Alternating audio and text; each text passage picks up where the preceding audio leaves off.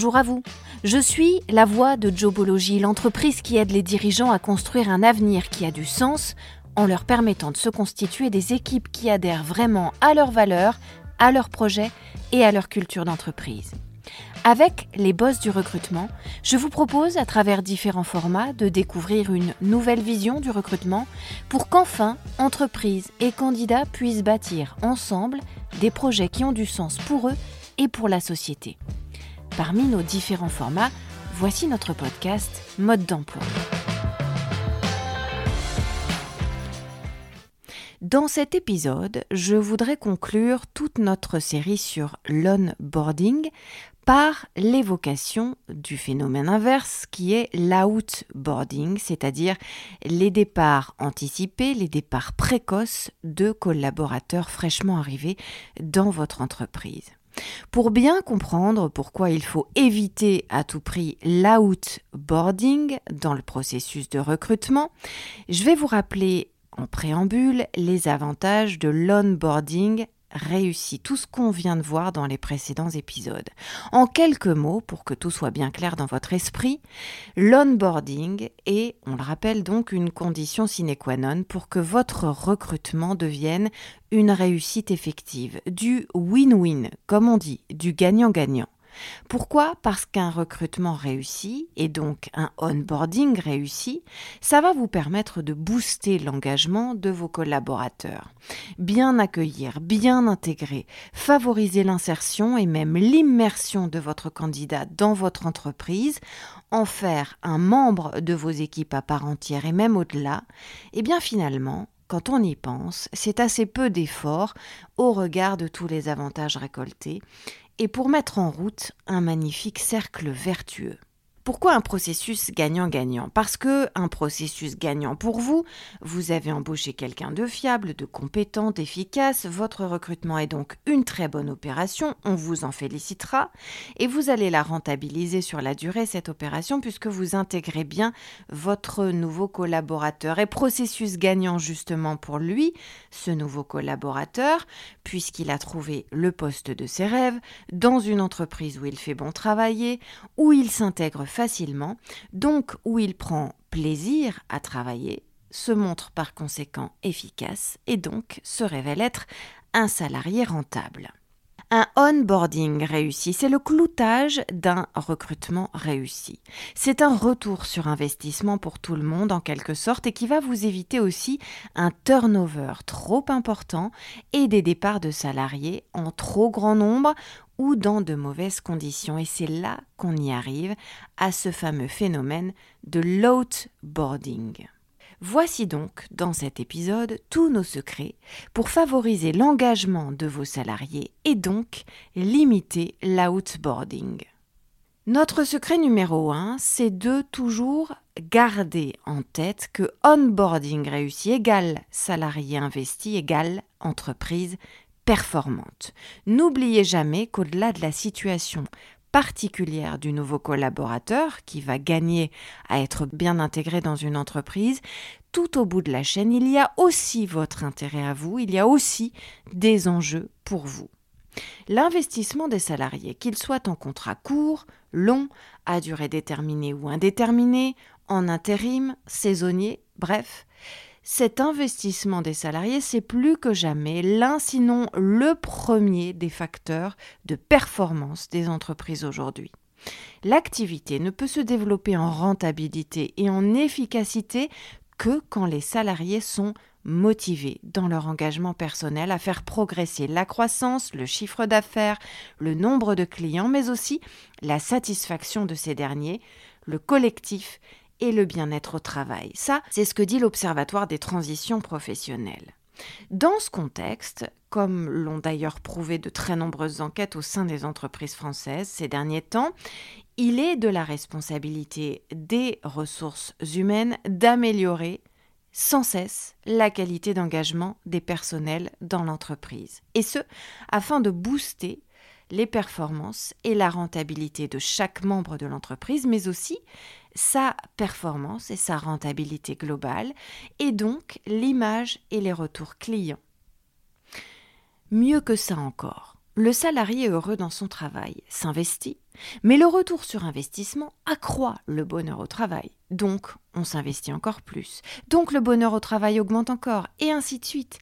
C'est un cercle vertueux pour peu que le DRH et les dirigeants de l'entreprise mettent en place les bons outils pour valoriser l'investissement personnel de leurs salariés. Vous ne devez pas lésiner sur les récompenses, sur les primes, sur l'intéressement, sur les promotions, sur la communication en interne et en externe pour les féliciter, pour les remercier ou pour les encourager. Notre secret numéro 2, c'est d'avoir une politique d'onboarding qui prouve sans cesse que l'humain est au cœur de votre stratégie d'entreprise. Les dernières études de la Directe, la Direction régionale des entreprises, de la concurrence, de la consommation, du travail et de l'emploi, ces dernières études, réalisées à partir de milliers de témoignages, elles mettent en lumière deux enseignements particuliers. Le premier, c'est que les entreprises qui ont fait le choix de mettre l'homme au cœur de leur stratégie constatent que ça constitue un très puissant levier d'engagement des salariés et donc un très puissant levier d'innovation. Le second enseignement, c'est que toutes les entreprises qui ont engagé une démarche de bien-être au travail, elles ont trouvé ça à la fois plus simple et plus compliqué qu'il n'y paraissait. Plus simple parce que cela résultait d'un état d'esprit, mais aussi plus compliqué parce que ça supposait une véritable remise en cause du management. Ce qui signifie que si vous voulez engager cette démarche de bien-être au travail pour vos salariés, vous devez réellement vous impliquer, vous RH, et vous devez aussi réellement impliquer vos dirigeants. Ça n'est pas forcément évident au regard de l'histoire, au regard de l'évolution des ressources humaines en France. Jusqu'à il n'y a pas si longtemps, finalement, les dirigeants comme les directeurs de ressources humaines partaient du principe que productivité et bien-être au travail constituaient des priorités antagonistes dans l'entreprise, qu'une pause du salarié, par exemple, était forcément contre-productive, qu'il fallait faire un choix entre les deux. Le problème donc, c'est ce postulat des recruteurs qui souvent ne voient pas leurs salariés comme un investissement, mais comme une charge de travail, comme un coût à rentabiliser avec des cadences infernales. Or, ces dernières années, les ressources humaines vivent une petite révolution avec ces nouvelles approches qui considèrent donc finalement qu'un salarié heureux est un vecteur de performance et de rentabilité. On a vu énormément de risques psychosociaux en entreprise entre les années 2000 et les années 2020. Les enquêtes qui ont suivi l'ont toutes montré. Des salariés heureux sont des salariés performants et des salariés encore plus rentables que des salariés que vous allez soumettre à du staccanovisme. Alors évidemment, ça bouscule les ressources humaines dans leurs approches, mais ça transforme aussi le métier des ressources humaines, le métier de chacun d'entre nous finalement, avec un prisme positif qui est relativement enthousiasmant. Ras-le-bol que le grand public, que les candidats à l'embauche ne voient les DRH que comme des gardes-chiourmes finalement. Le métier des ressources humaines ne doit pas se limiter à prévenir les risques psychosociaux en entreprise. C'est aussi, c'est d'abord, c'est surtout bâtir les conditions d'un bien-être et d'une envie de s'investir sur le lieu de travail pour tous les collaborateurs. Et cette démarche-là, on sait maintenant qu'elle est bénéfique à tous, qu'elle est bénéfique aux actionnaires, aux clients, aux collaborateurs, à la direction, aux ressources humaines, à tout le monde. Ce nouveau regard sur la fonction de DRH, sur la fonction de ressources humaines, ce nouveau regard qui postule que épanouissement égale performance économique, il est aussi crucial pour une autre raison. Avec le papy boom, les salariés seront bientôt en grande majorité en retraite. Et le renouvellement des équipes devient un vrai casse-tête pour tous les patrons, pour tous les responsables de ressources humaines de tous les secteurs, qui peinent à recruter et qui font face à une vraie pénurie de main-d'œuvre, à une pénurie de main-d'œuvre sans précédent depuis très longtemps. Valoriser le bien-être dans votre entreprise est donc désormais vital. Communiquez dessus, améliorez votre marque employeur, améliorez votre image, améliorez votre attractivité aux yeux des nouvelles recrues potentielles. Et c'est notre secret numéro 3. Fidéliser les collaborateurs, ça veut aussi dire enrayer la pénurie de candidats. Il faut non seulement les attirer, ces candidats, mais aussi les garder dans l'entreprise. Fidéliser les collaborateurs, ne pas les laisser partir, ça suppose de motiver, ça suppose de cultiver leur engagement. Si elles veulent enrayer la pénurie de candidats aujourd'hui, les entreprises doivent faire de leurs salariés leurs premiers ambassadeurs. On l'a déjà beaucoup dit dans ce podcast. Alors, comment faire ? Eh bien tout simplement, en arrêtant de confondre engagement et motivation. On motive ses collaborateurs avec la carotte ou le bâton, c'est traditionnel, les primes ou les sanctions. Développer l'engagement, ça suppose beaucoup d'autres démarches des ressources humaines. Ça suppose des nuances supplémentaires. Ça suppose un équilibre supplémentaire, un équilibre beaucoup plus subtil que ça. Tout faire pour améliorer les relations entre les collaborateurs et les managers, déjà. Des séminaires, des stages, des médiations, des soirées, des repas et même des voyages. Tout faire également pour que les nouveaux embauchés, comme les anciens d'ailleurs, aient toujours envie et toujours besoin d'adhérer à 100% aux valeurs et à la culture de votre entreprise. Pour ça, pas de secret, il faut les associer. Les associer à la définition, les associer aux évolutions de vos valeurs et donc les consulter, les concerter, les débriefer sans cesse. Enfin, il est indispensable de ne plus cloisonner vos problématiques au profit d'une approche que vous allez transformer en approche globale pour analyser finalement tout à travers le prisme du positif, de la sérénité, de la cohésion en entreprise. Visez toujours davantage le sentiment global de cohérence et de plaisir dans ce que l'on fait, dans l'entreprise, et mettre en valeur chaque progrès, chaque avancée, féliciter, encourager, favoriser la saine concurrence, développer l'émulation positive. Notre secret numéro 4, il tient en 3 mots. Autonomie, confiance et responsabilité. Concrètement, vous devez permettre à chaque collaborateur d'être autonome. Vous devez lui prouver que vous avez confiance en lui en acceptant par exemple le télétravail, la souplesse sur les horaires ou encore certaines modalités de réalisation des missions. Il est aussi très important aujourd'hui que les DRH prennent en compte les souhaits des différentes générations de collaborateurs. Les célibataires, les salariés en couple, les parents d'enfants jeunes, les salariés proches de la retraite, tous n'ont pas les mêmes aspirations au travail. On voit bien que ce sont des profils excessivement différents. Or, répondre aux aspirations différentes de chacun, c'est favoriser le terreau de l'engagement.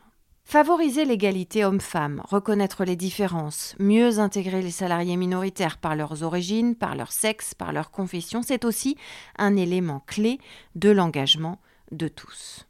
Pour conclure toute cette série d'épisodes sur l'onboarding, j'ai envie de vous dire que la mise en place d'un processus d'onboarding aujourd'hui dans une entreprise, c'est devenu non seulement quelque chose de souhaitable, mais c'est surtout devenu quelque chose de carrément indispensable. Ne pas le faire, c'est vous assurer un taux d'échec majeur dans votre politique de recrutement, une perte d'argent, une perte de temps, une perte d'énergie bien sûr, une perte de crédibilité aussi, parce que ça dégrade votre marque employeur. Donc, il ne faut plus se contenter quand on est recruteur d'un processus de recrutement qui va de l'offre d'emploi à la signature du contrat d'embauche. Il faut aujourd'hui aller beaucoup plus loin. Il faut prolonger ce processus de recrutement jusqu'à plusieurs mois et même plusieurs années au-delà de la signature du contrat. De telle sorte que vous allez accueillir, intégrer, puis fidéliser vos salariés. Et même lorsqu'ils seront devenus des anciens, eh bien, grâce à ça, ils n'oublieront pas de continuer à œuvrer pour votre entreprise, à condition que vous continuiez à poursuivre vos actions pour qu'ils se sentent désirés, reconnus et donc heureux au travail, et donc efficaces et rentables. Pensez à vos équipes déjà en place pour leur proposer une montée en compétences qui permettra de dégager de nouvelles offres pour vos recrutements.